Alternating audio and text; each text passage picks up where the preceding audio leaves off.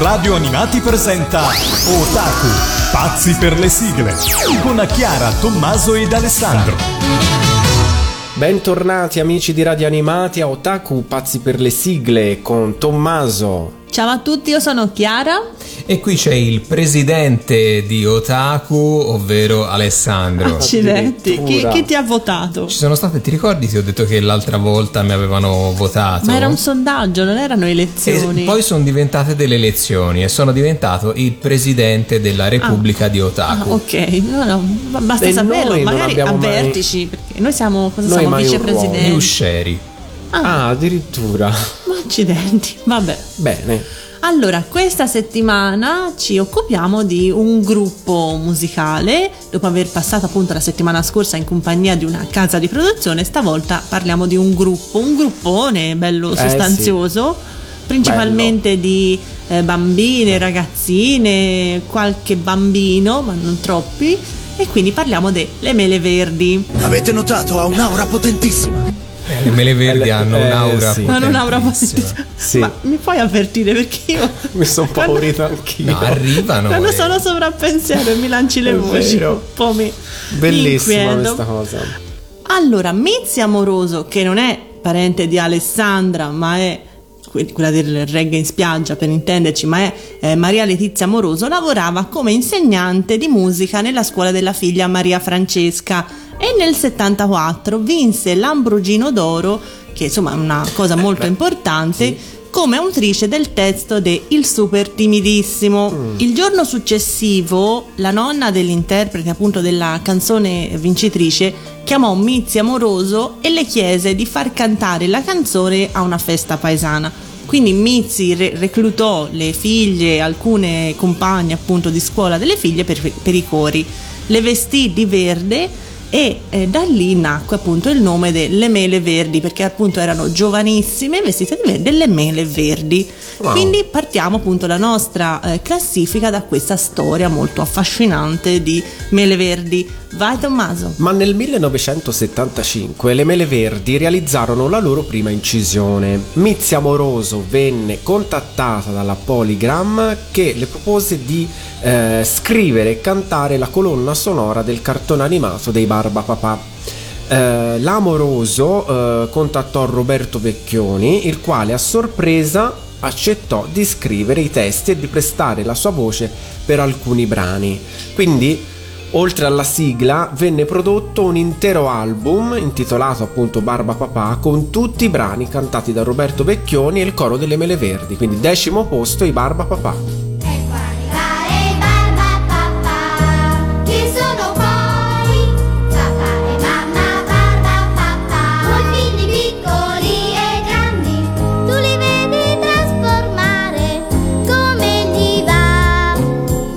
Papà è tutto rosa, più di una rosa rosa. Barba mamma così nera, più di una rosa nera. Barbitulle giallo giallo, barba l'ala verde come un fico. Barbottina vicina al colore dell'arancio. Barbo il più nero di un corvo, e quando dipinge si è certi che si macchia da tutte le parti.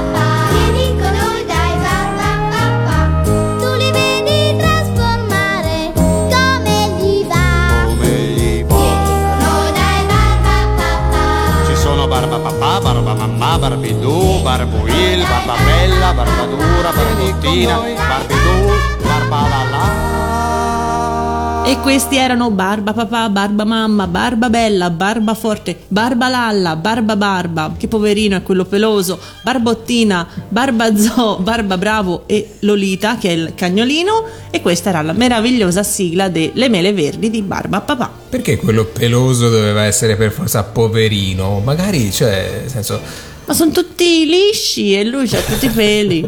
Aveva più testosterone degli altri.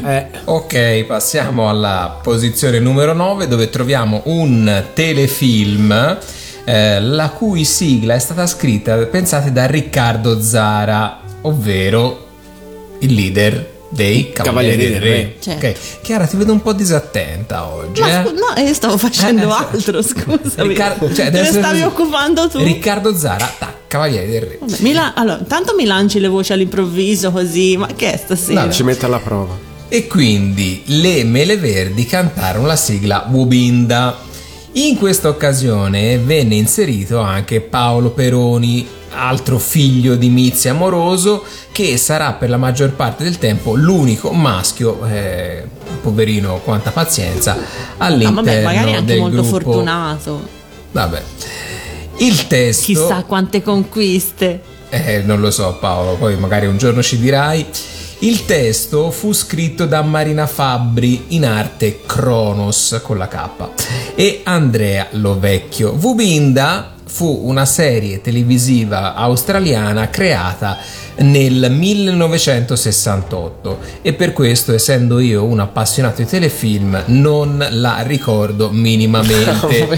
C'è qualcosa, c'è una dimenticata nei telefilm di Alessandro. Esatto, io di solito telefilm non ne manco uno, ma questo sinceramente ricordo benissimo la sigla, ma è proprio non ricordo minimamente le fattezze dei protagonisti del telefilm. Amici di Otaku @radioanimati.it, scriveteci su Facebook e su Instagram. Voi ricordate questo telefilm? Ricordate questa storia ambientata nelle foreste dell'Australia, che aveva come protagonista il dottor Stevens, soprannominato dagli aborigeni locali appunto Vubinda, ovvero uomo di medicina? Praticamente un veterinario che difendeva gli animali dai bracconieri. Questo era in sostanza una trama molto avvincente, il succo della trama. Quindi bando alle ciance, ascoltiamoci dal 1976 le Mele Verdi che cantano Vubinda. Là nel deserto australiano due cacciatori spiano due pecore in canguro che giocano fra loro. Un fucile ferisce il piccolo canguro che resta steso al suolo chiamando chi lo salverà. Oh Vubinda, aiutami! Oh Vubinda, abbrigati! Oh Vubinda, se ti vede il cacciatore scapperà. Oh Vubinda, fai subito! Oh Vubinda, inseguila! Così che a non sparare agli animali imparerà. Oh Vubinda, aiutalo, oh Vubinda, sbrigati, oh Vubinda, se ti vede il cacciatore scapperà. Oh Vubinda, fai subito, oh Vubinda, inseguilo, così che a non sparare agli animali imparerà. Oh Vubinda, assomiglia a mio papà.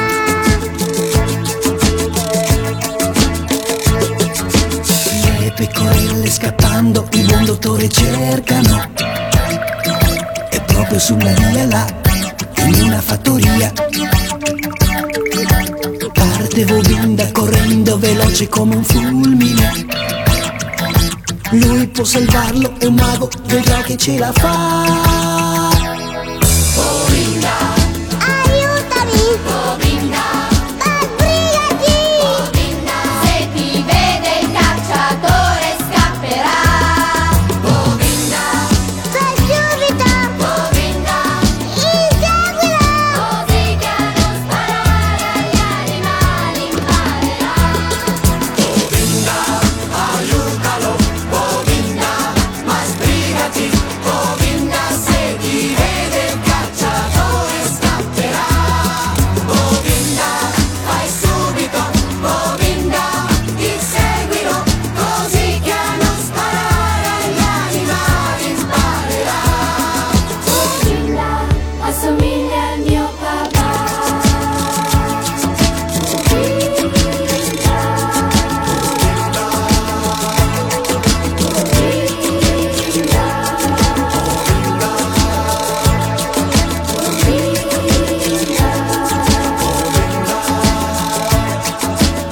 Vubinda, aiutami!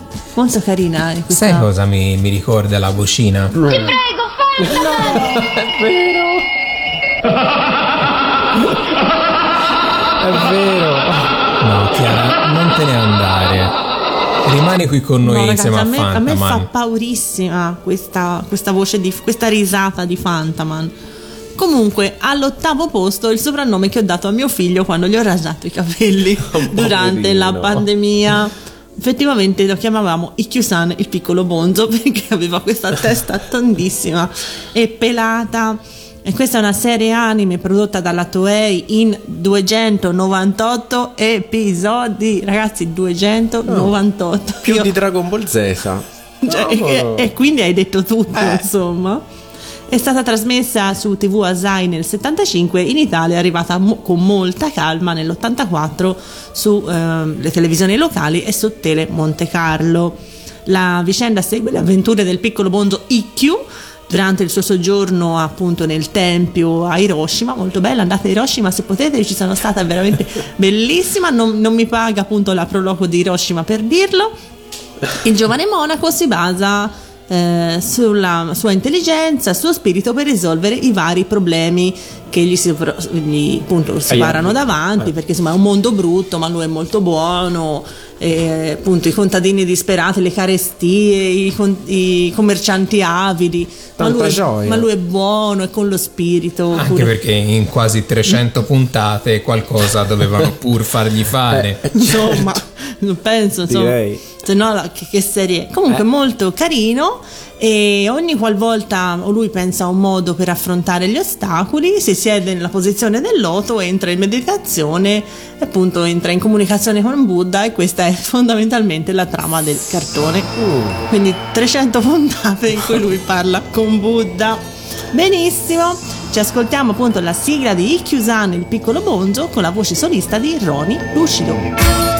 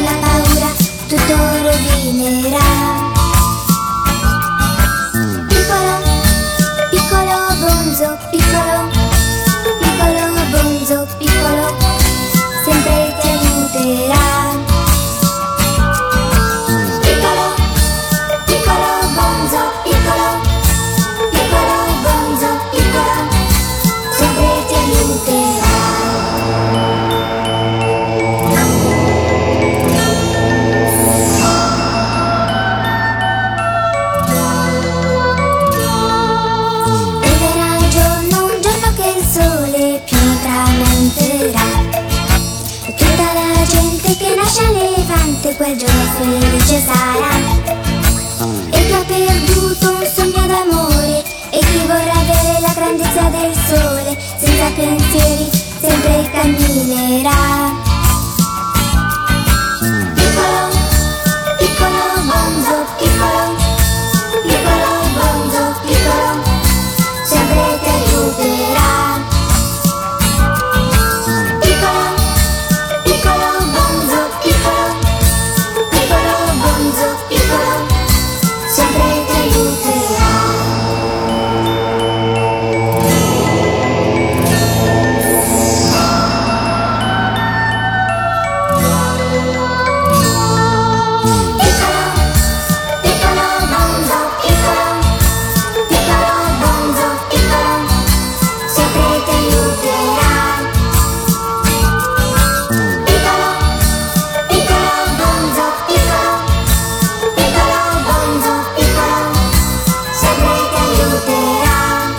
Passiamo alla posizione numero 7 dopo aver incontrato il piccolo bonzo, e Tommaso ci parlerà di gnomi. Ma che gnomi sono? No. Si tratta dello gnomo armato di ascia? Non è lui. No. No, questi sono carini, insomma. Carini e coccolosi. Coccolosi, non inquietante come quello con l'ascia. Andiamo alla Tatsunoko Production nel 1973, dove viene prodotto questo anime in 26 episodi, che sono molti meno dei 298 di Ikkyusan Piccolo Bonzo. Sono arrivati in Italia su Tele Monte Carlo a partire dal settembre del 1983. Parliamo di Strapper, che è un ragazzino timido e sfortunato, ovviamente, che non riesce a fare amicizia. E i ragazzi della sua età lo scherniscono, gli fanno prepotenti, fanno i dispetti, e per questo rimane sempre più solo. Ma poverino, che storia triste. Ma anche perché si chiama Strapper, perché veramente che nome è? Perché vuoi così male a tuo figlio, cara madre, se ci sei?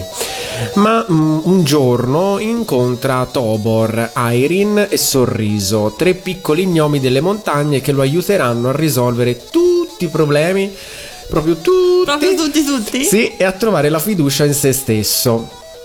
Comodo, però non gli cambiano il nome. Uno dei problemi era il nome, quello che no. Una nota dolente rimane sempre, ma di note dolenti non è composta la bellissima sigla cantata. Accidenti, che collegamento! Dalle Mele Verdi, con arrangiamento di Corrado Castellari e Silvano D'Auria, con la voce della solista Sara Cavaliere. 7° posto, Gli Gnomi delle Montagne.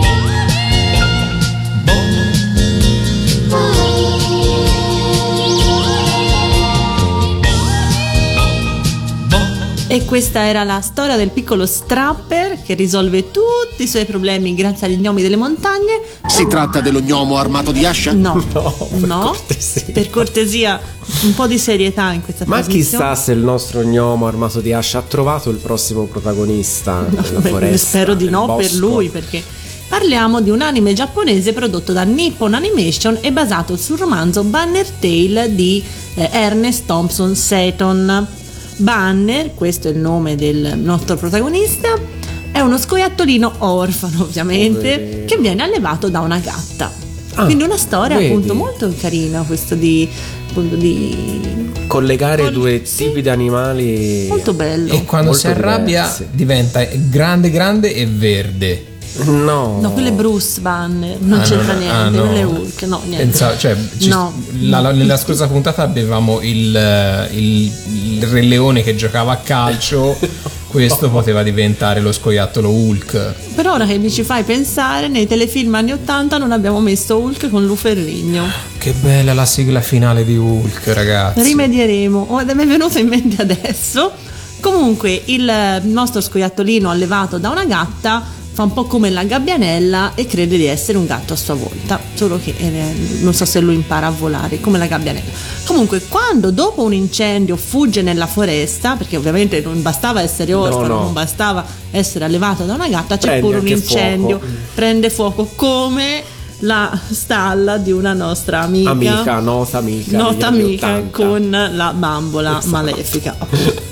Lui fugge nella foresta e trova per la prima volta dei suoi simili e fa: ma questi sono uguali a me, e sono scoiattoli ovviamente, e quindi lui inizierà un lungo percorso di accettazione per diventare un vero scoiattolo. E soprattutto lo incontra appunto una graziosissima scoiattolina di nome Susie. Quindi c'è anche la storia d'amore, vedi che tenero. Bellina. Quindi ci ascoltiamo la sigla di apertura di questo anime, interpretata dalle Mele Verdi, scritta da Mizia Amoroso, Corrado Castellari e Silvano D'Auria, voci soliste di, sembra di essere al Festival di Sanremo, canta Stefania Mantelli, Paolo Peroni, sesto posto lo scoiattolo Banner. Credersi un gatto è prestissimo fatto, paio di baffi e lunga felina che grassi, lavarsi pochino proprio come fa Paolino quando si sveglia, pigro pigrissimo al mattino, sembra un giocattolo, questo è scoiattolo che è come un gattolo. Lo trovarono nella foresta, gli animali gli fecero festa, la sua mamma divenne una gatta e la storia riparte un po' matta. Lo scoiattolo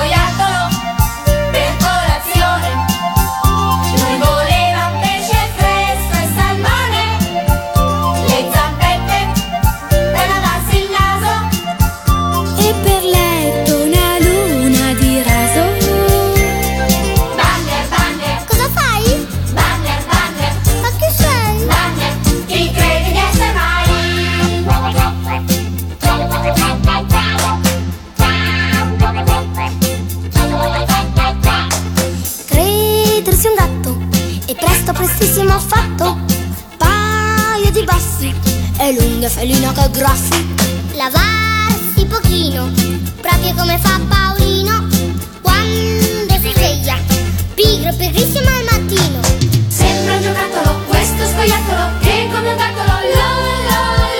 Lo scoiattolo di senso dramma,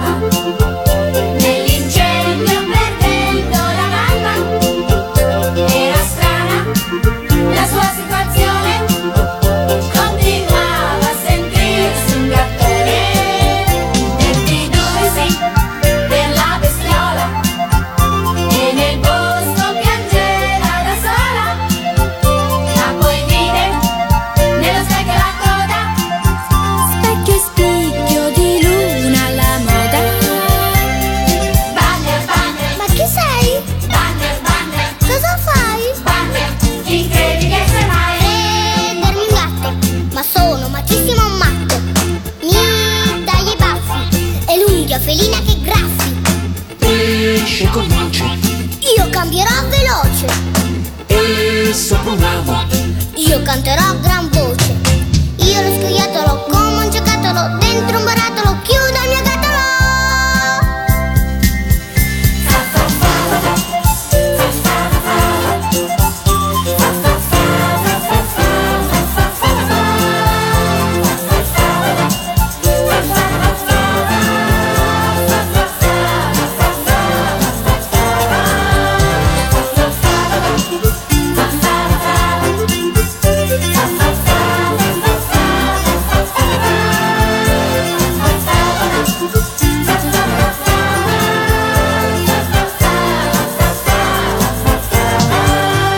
e dopo lo scoiattolo che si credeva un gatto ma poi scopre che gli piacciono le scoiattole, passiamo alla rubrica di Chiara.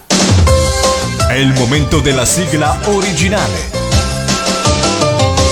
In questa puntata vi parlo di Festival di Sanremo. Non è ancora periodo, ma no. Insomma, Sanremo è Sanremo, lo sappiamo ragazzi. Quindi siamo nel 1985, il festival di quell'anno fu presentato da Pippone Nazionale, affiancato da una famosissima Patty Brad. Chi è Patty Brad? Voi lo sapete? No, non me lo ricordo. No. Probabilmente ha una puntata di Te che te che te sarà passata. Sicuramente, ma non me la ricordo. Quell'anno vinsero i ricchi e poveri con il brano Se mi innamoro, se mi innamoro. Degni di nota anche il secondo posto di Luis Miguel con Noi ragazzi di oggi, noi. Ci fu il 21° posto di Zucchero con Donne e l'ingresso tra i big di Eros Ramazzotti con Una storia importante. Ma perché vi sto parlando del Festival di Sanremo?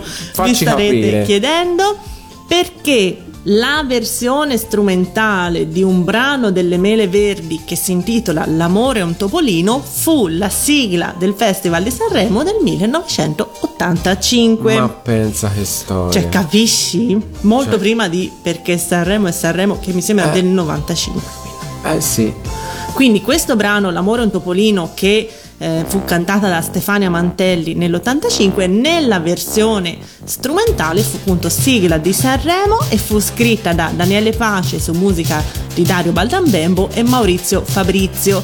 Quindi ci ascoltiamo non la versione strumentale ma la versione appunto cantata da Stefania Mantelli di L'amore è un topolino.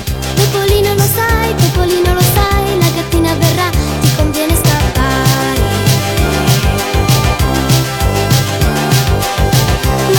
Si va, ma dove te si va? Il topino pensò di tuffarsi nel mare. Me lo dici papà, perché tu con mamma non tornate a sognare.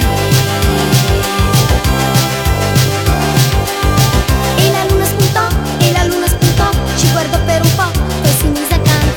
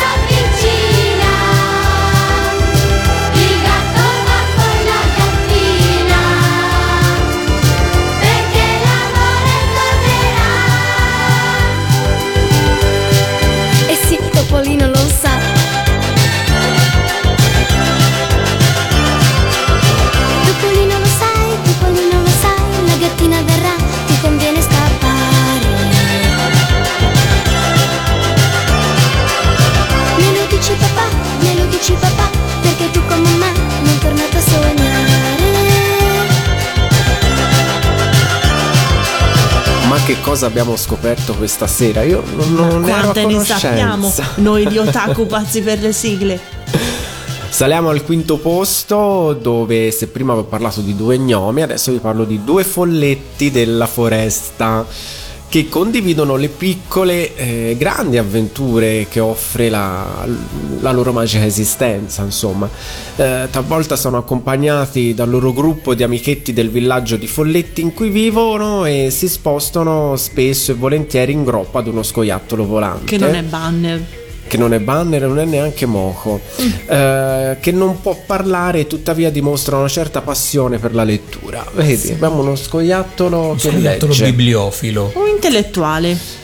La vita dei folletti rispecchia quella degli esseri umani e i protagonisti di puntata in puntata arricchiranno il loro bagaglio di esperienze nella vita, insomma, facendo tesoro dei propri errori e di ciò che apprendono nel corso delle loro avventure. Era molto carino questo. Sì, 26 episodi trasmessi nel 1982 su Italia 1. Non mi ricordavo fosse su Italia 1. Il primo passaggio era su Italia 1. La sigla è stata scritta da Mizia Amoroso su musica di Corrado Castellari con arrangiamento di Silvano D'Auria, e Le Mele Verdi ci cantano al quinto posto Belfi e Lillibit. Ma che strano, io non sapevo che un lillipuziano un po' follette per tre quarti nano. Guarda se bimbi a naso in su, su su su, ma che strano, sta la sua casa dentro la mia.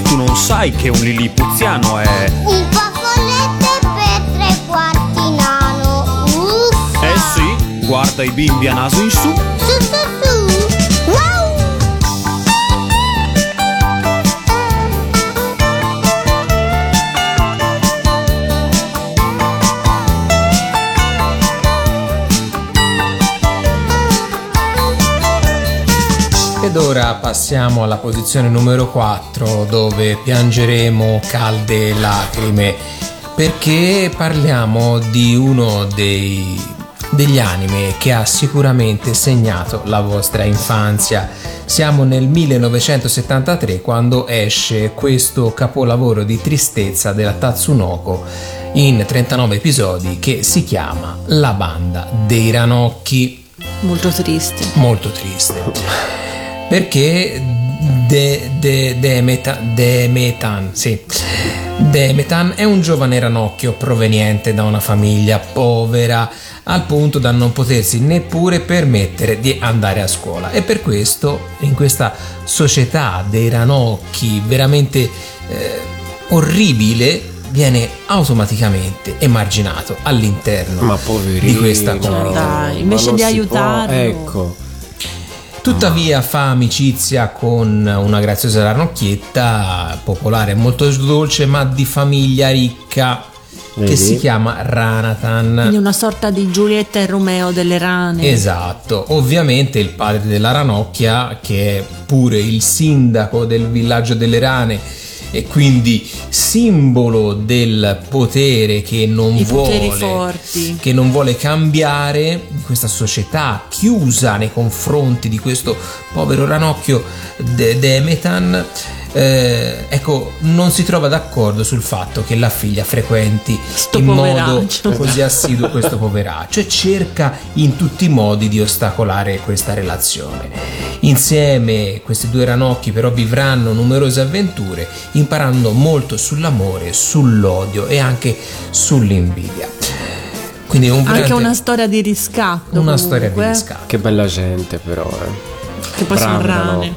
Brave. Queste rane. Allora, il cartone però, insomma, l'anime è stato trasmesso su Italia 1 nel 1982, quindi rovinando le infanzie. No, diciamo che anche è una delle prime regie di Tomino, che poi sarà l'autore di Gundam, di Daitan 3. Ovviamente. E, insomma, inizia con questa tristezza, ma poi insomma si rifà con gli anni. Ecco. La sigla però è comunque abbastanza allegra, perché incisa e scritta da Maria Letizia Amoroso con musica di Corrado Castellari e Silvano D'Auria, è incisa nel 1980 ed è cantata ovviamente da Le Mele Verdi. Quindi ascoltiamoci La Banda dei Ranocchi.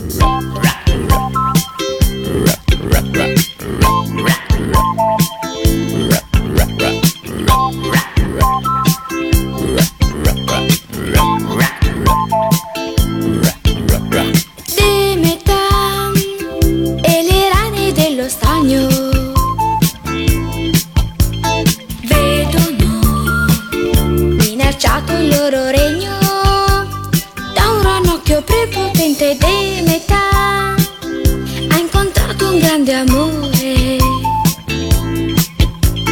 Demetan stringerà Nathan sul cuore, ma quel dittatore lo sbatte nello stadio con disprezzo e grande sdegno.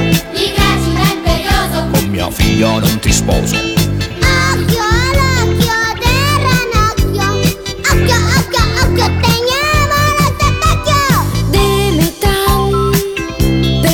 C'era il nemico Demetan, cerca in acqua qualche amico. Tartarughe e ganchi acciugherà Nathan con la lacrima nell'occhio. Trepida per l'intrepido ranocchio.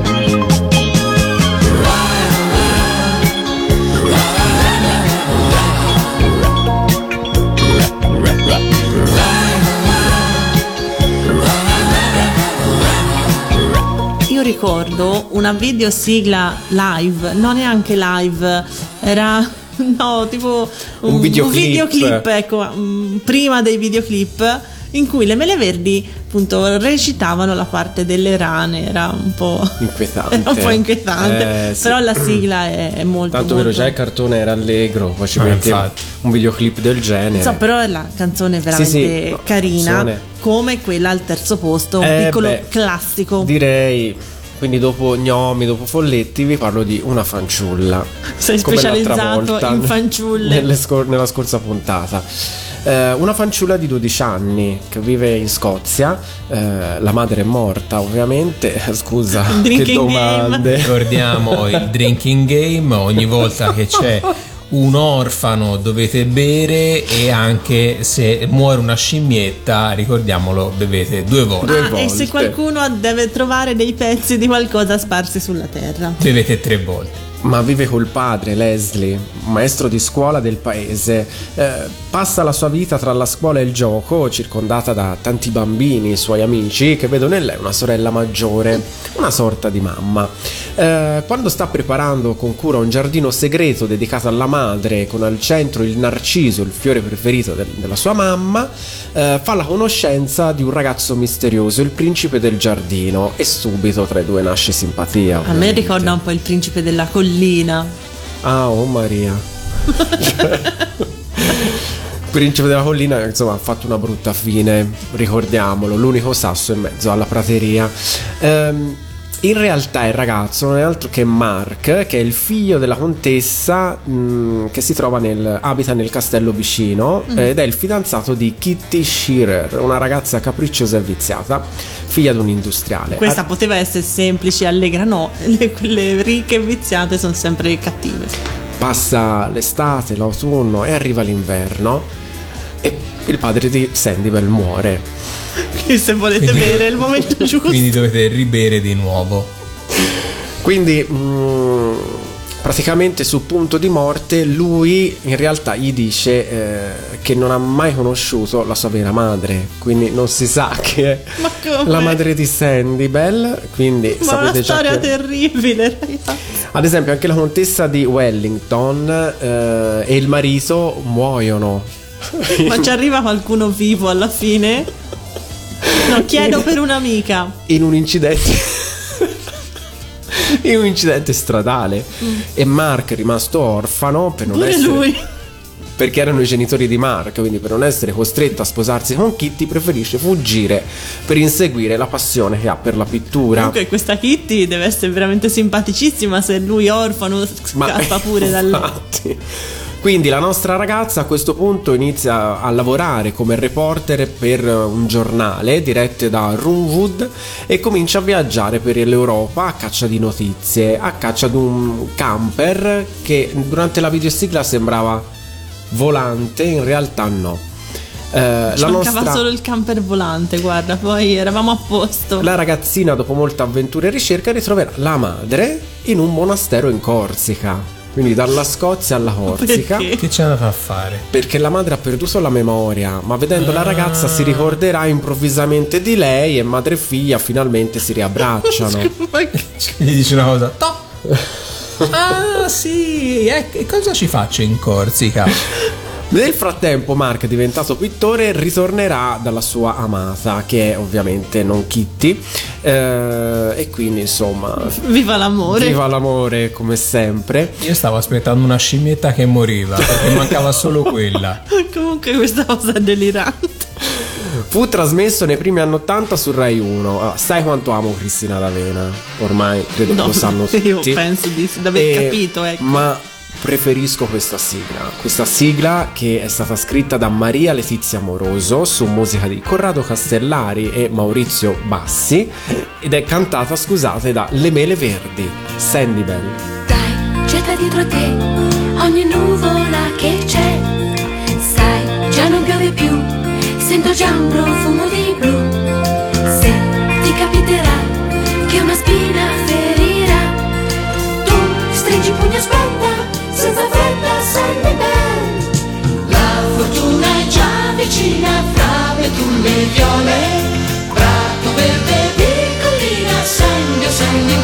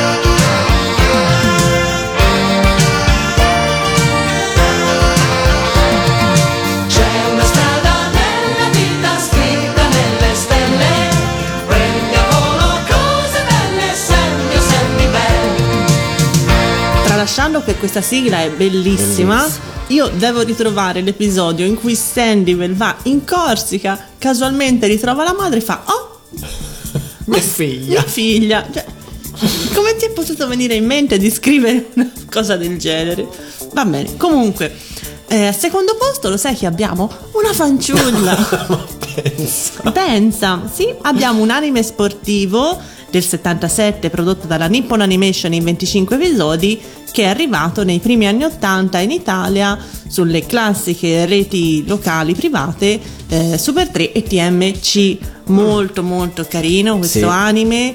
Abbiamo questa ragazza che si chiama Pat che vuole semplicemente farsi i fatti suoi e studiare all'università per diventare veterinaria, ma siccome è brava a giocare a baseball la notano e l'allenatore Iwata gli dice: dai, per favore vieni a giocare nella mia squadra. Piccolo dettaglio, sono tutti uomini, sarai la prima femmina a giocare, appunto, e quindi non sarà una cosa facile entrare in squadra, trovarsi con i compagni, il regolamento che vieta appunto il gioco alle donne. Insomma, è un anime anche molto femminista se vogliamo, appunto, per l'epoca e anche per adesso, insomma, quindi molto molto bello.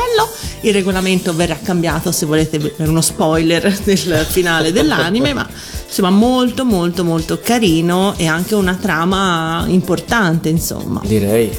Una sigla bellissima, scritta da Loriana Lana su musica di Claudio Maioli, che insomma è Spectra, l'autore e il cantante di Ken il Guerriero, Corrado Castellari e Silvano D'Auria. Le mele verdi con la voce solista di Alessandra Valdifassi, che salutiamo, appunto, spero da lassù ci guardi, perché appunto ci ha lasciato troppo presto nel 1993, quindi la salutiamo con Pat, la ragazza del baseball.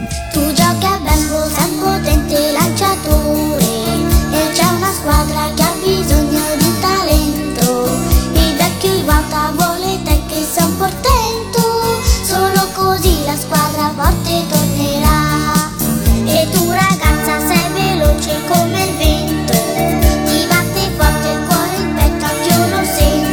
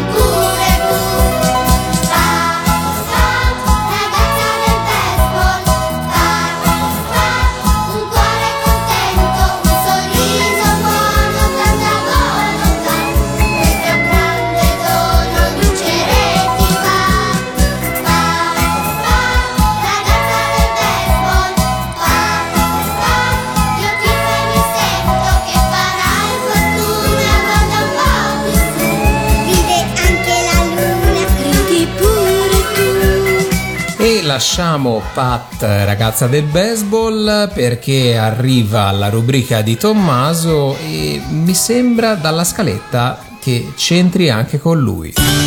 È il momento della sigla dimenticata. Direi proprio di sì, perché ho scelto un protagonista che si chiama come me, ma in originale si chiama Cabatotto. Scusa. In originale. Per gli amici Tommaso. Per gli amici Tommaso, ma in originale Cabatotto. Da un po' io ti chiamerò Cabatotto. Ma che bel regalo, grazie. Questa serie animata prodotta da Tatsunoko per 300 episodi. Quanti? 300 episodi. Più di Ikkyusan Piccolo Bonzo. E più di Dragon Ball Z. Cosa ti ha fatto di male Dragon Ball Z? Non lo so. Però sono episodi che durano solo 5 minuti. Ah, allora ti piace vincere facile. Voglio dire. La serie è stata trasmessa in Italia dalle reti locali. Però solo i primi 152 episodi, insomma, poca roba.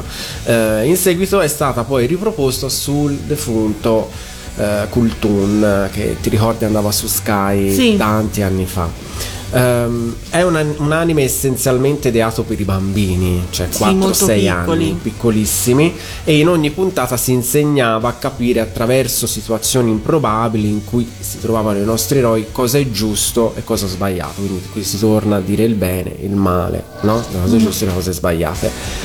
La sigla italiana è cantata da Corrado Castellari e Le Mele Verdi, il testo è di Mizia Amoroso su musica di Corrado Castellari e Silvano D'Auria. Sigla dimenticata, Ippo Tommaso. Ippo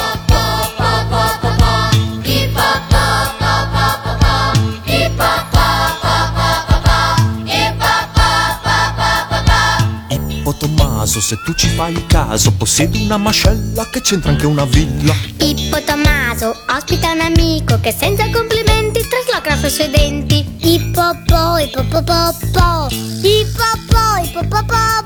Ippopotamo, guarda quanti guai. Ippopotamo, non li conti mai. Ippopotamo, che fenomeno sei. Io mi chiedo come fai. Ippopotamo, guarda quanti guai. Ippopotamo, ti combina lui. Ippopotamo, che pazienza che hai. Non ti arrabbi proprio mai.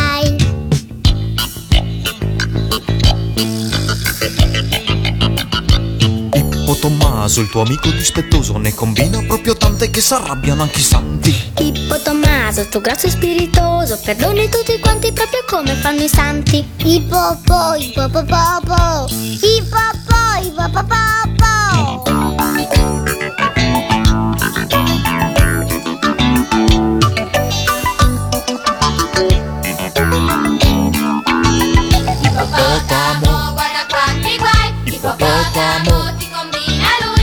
Ippopotamo, che pazienza che hai. Non ti arrabbi proprio mai. Ippo Tommaso, tuo amico dispettoso. Ippo Tommaso, tuo amico dispettoso. Ippo Tommaso, tuo amico dispettoso. Ippo Tommaso, se tu ci fai caso. Ippo Tommaso, se tu ci fai caso.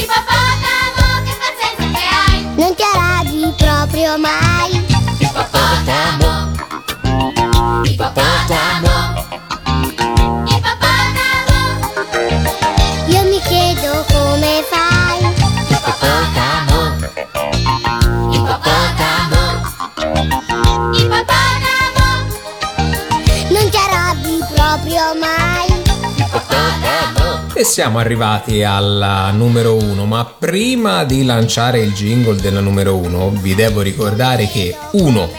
Dovete assolutamente recuperare tutti i nostri podcast, vi facciamo compagnia, li trovate ovunque, sul computer, sullo smartphone, sul tablet.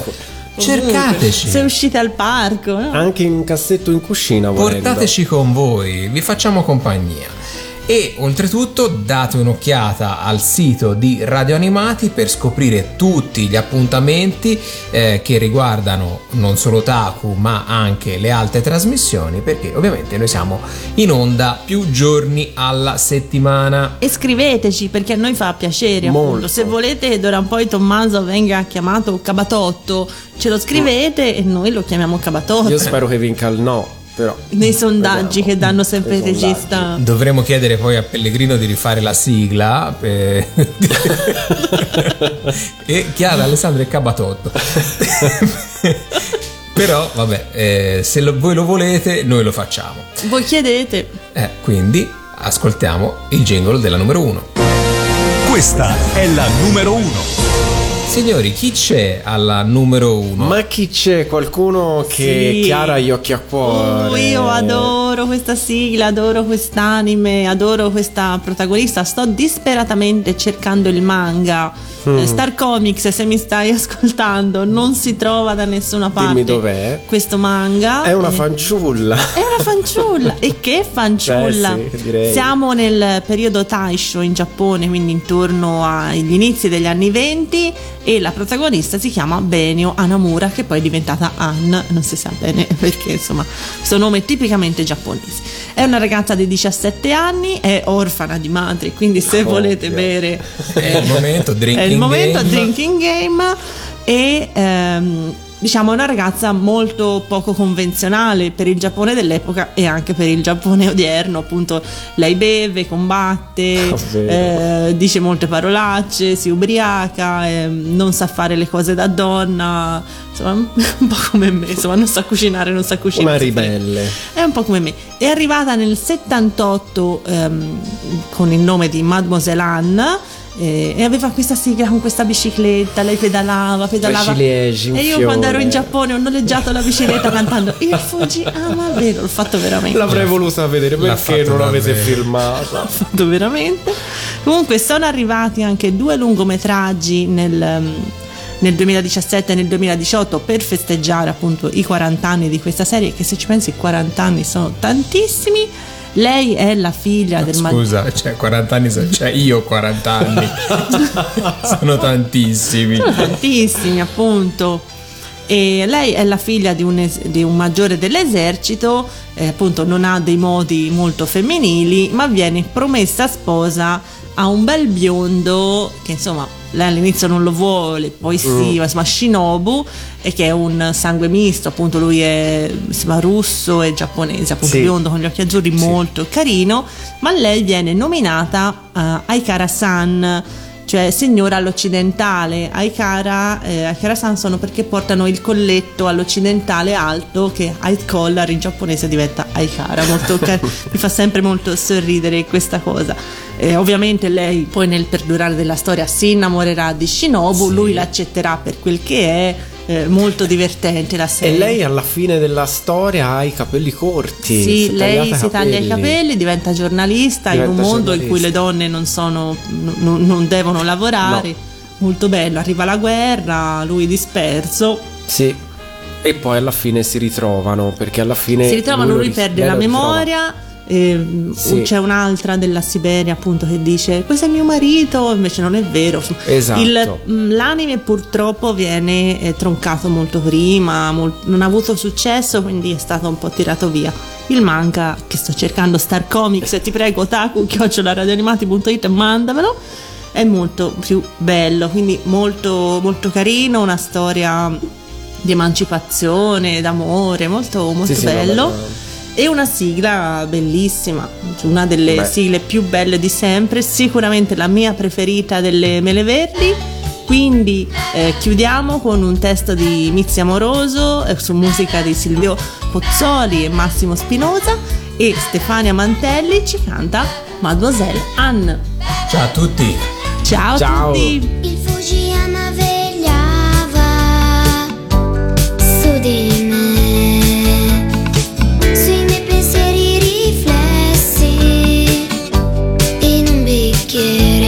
profumato te c'è sotto i mandorli in fiore. Guardavo il cielo pensando